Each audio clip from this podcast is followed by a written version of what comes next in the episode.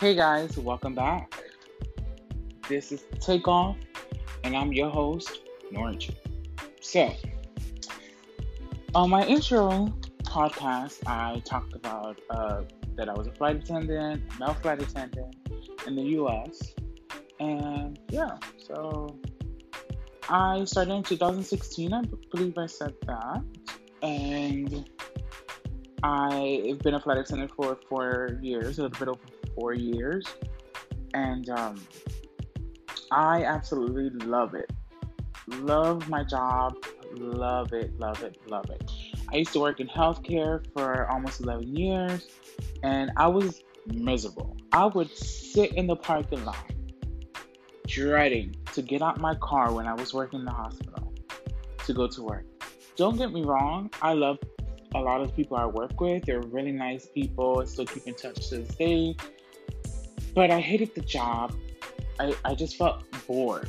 Felt like I was slowly dying.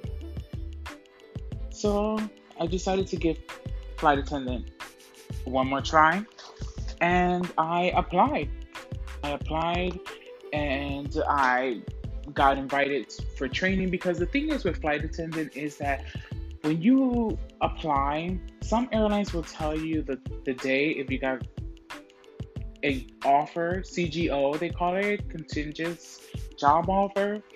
Um, some will call you. My airline that I work for, they call, they called me. They change it every year. That year that I was applying, they, they would call you if they wanted to offer you a C J O, a contingent job offer, which means that they're inviting you to their training. You're employed but not employed, because until you pass training, you don't um, you don't really have a job. You know, you don't really, you know, are not technically a flight attendant until you get your wings. And then you still have six months of probation, which all airlines in the U S, six months of probation is the standard. Um, and so, yeah, so I applied, went to a four-week training, and I met some incredible people, and it was an interesting experience, needless to say. I, if you, the only people that would understand are people that have gone through it. I can only explain, I'll try to explain this to people that have never been through such such a training. It's it's like you become family, you become best friends, you, be, you become enemies. Who knows? However, whatever it is you want to become uh, during training. But it's a great experience. You're together for four four weeks. Some airlines are four to eight weeks long, depending on the type of aircraft they have, um, and and the you know their standard of training. My airline was four weeks, and we learned everything from emergency evacuations to uh, uh, admitting C P R and standards of service. Uh, it was it was really intense, because basically you had a test every single day, and you were only allowed to. You were only allowed to fail one of the tests. You only allowed one retake. And so if you failed the test, took the retake, failed the retake, you're going home. It was very stressful, because as simple as the job might seem, and as glamorous and as fun as it might look on Instagram, on Facebook, via pictures and videos, it is very difficult to pass training sometimes if you don't focus. If you don't focus, if you don't uh, give it your give it one hundred percent, it, you're not going to pass. Because I've seen sometimes you'll start with, my class was a small class, sometimes you'll start with forty people and you end up with thirty-five or thirty. You know, like you you'll you'll see people leave, you know, not not leave, but like get eliminated due to testing. I um, I was fortunate enough that I, I became friends with a lot of my classmates. Uh, we still have a good, uh, you know, we, we still have a good friendship.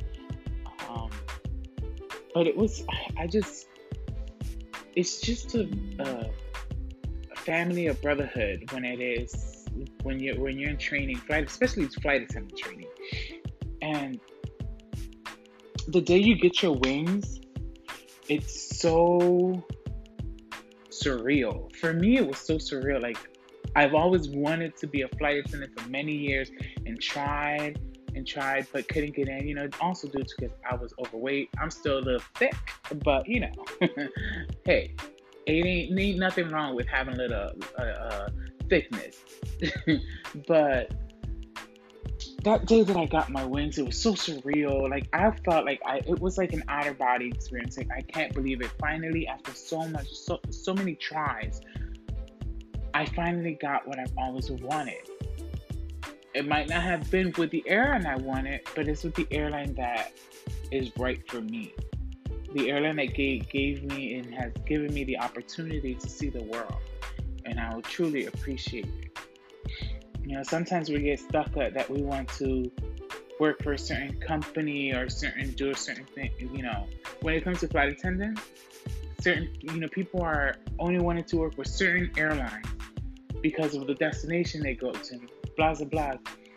But sometimes, you know, it's not, it's not the right airline for you. That's probably a higher power telling you, hey, I get you want to be a flight attendant, but this ain't the airline for you.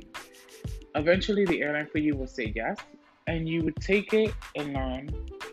And if, who knows, in the future, that, that airline might say yes to you if you keep applying to it.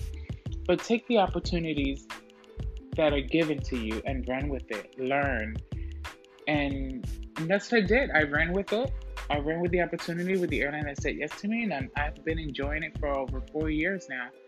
And I've been to some amazing places. My first trip, uh, international or leisure trip that I did was a was going to Thailand. So I went from not going at all because I wasn't supposed to go to Thailand, and coming in from a, from working a flight from L A to going out with my friends that were going to Thailand, drinking a few mojitos, and them saying, you should drop your trips and come with us to Thailand. Child, I just, I looked at that, I was like, you know what? Yeah, let's do this. In less than an hour, I dropped my trips, I booked my flights, and I was running around the mall trying to look for clothes to take with me to Thailand. It was crazy, crazy, crazy. I um, that was my first trip with my friends from that I've met. I became friends with with my two close friends um, at a crash pad.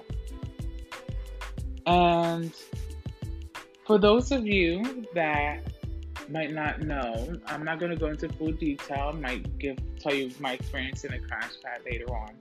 But basically, a crash pad is an apartment or a house close to the airport or semi-close to the airport where you live with other flight attendants. You know, you, you, some people live, some people... It's not meant for you to live, but some people do live here. Discreetly, but they do. Some are not as, as discreetly.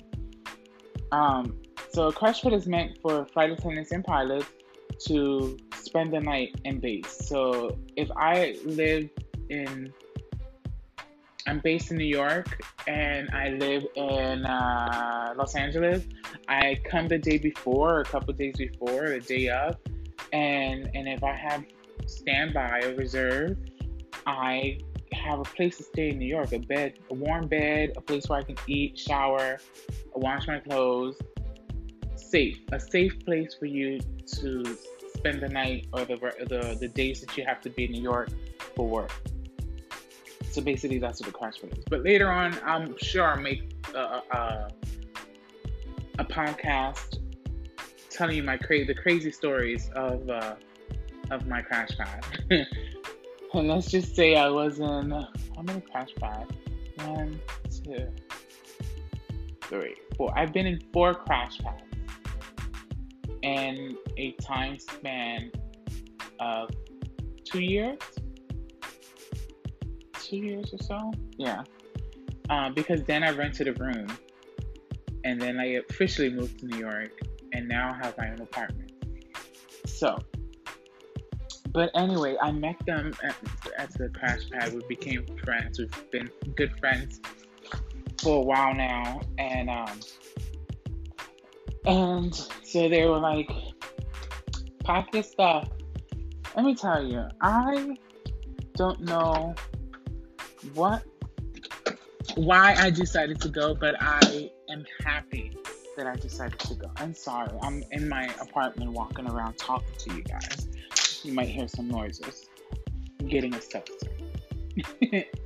um, so I, uh, I packed my stuff. I'm gonna just tell you, this last minute trip has been the best trip I've ever taken in my life. If you ever get the chance to do a last minute trip, do it. Because let me tell you, those are going to be some fun experience. We went from New York City to Bangkok, Thailand. And then Bangkok, Thailand to Phuket.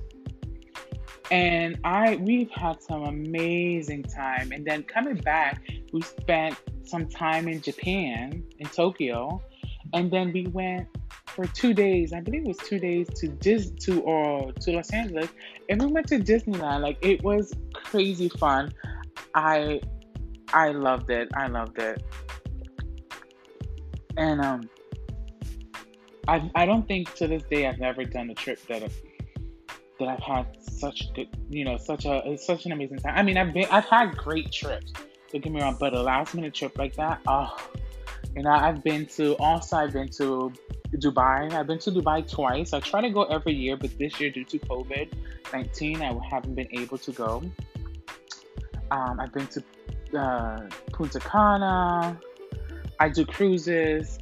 I mean, this career has opened so many opportunities for me, and I'm so grateful because a lot of people will say, I've been to places a lot of people wish they've gone.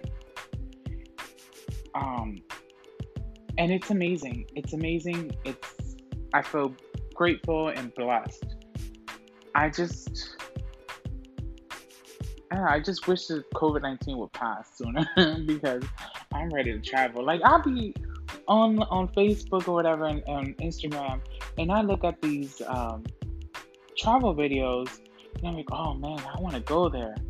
Oh, let me see. Let me see. Um, if I can book a trip, and then I realized, wait a minute, it's COVID. And then uh, all these countries are now, the European Union now does not want Americans over there. I mean, with everything that's going, thanks to our president, we are fucked. Big time. Like, and so people not socially distancing and not wearing their masks and not doing what they have to do to, to stop this virus taking over. You know, I think we're going to be isolated for a while from the world. It's going to be very few countries that are going to allow us to go in. But if they see that we can't get our shit together, they're not going to allow us in. So please, social distance, wear your fucking mask. Like, come on, do your fucking part. Excuse my language, but I get heated. Like, dumbass people. It's all these Karens and Kevin. And you know who you are, and if you get mad about Kevin and Karen, guess what? You are the Karen and Karen. Karen and Kevin. So watch yourself, because I ain't the one. But yeah, so this career is amazing. If you ever want to get into it, get into it. If you have more questions, any questions regarding this career, don't be shy. I'll be more than happy to answer your question. And I'll do it for free. I won't charge you, okay? Because I am a Christian. but um, but yeah, hope to talk to you later on. Um, stay tuned, because I'm coming up with some more stories about my crash pad and stories of my experiences on the plane with some of these passengers. And it's a hot mess, okay? So, holler. This is a Takeoff with Nora G.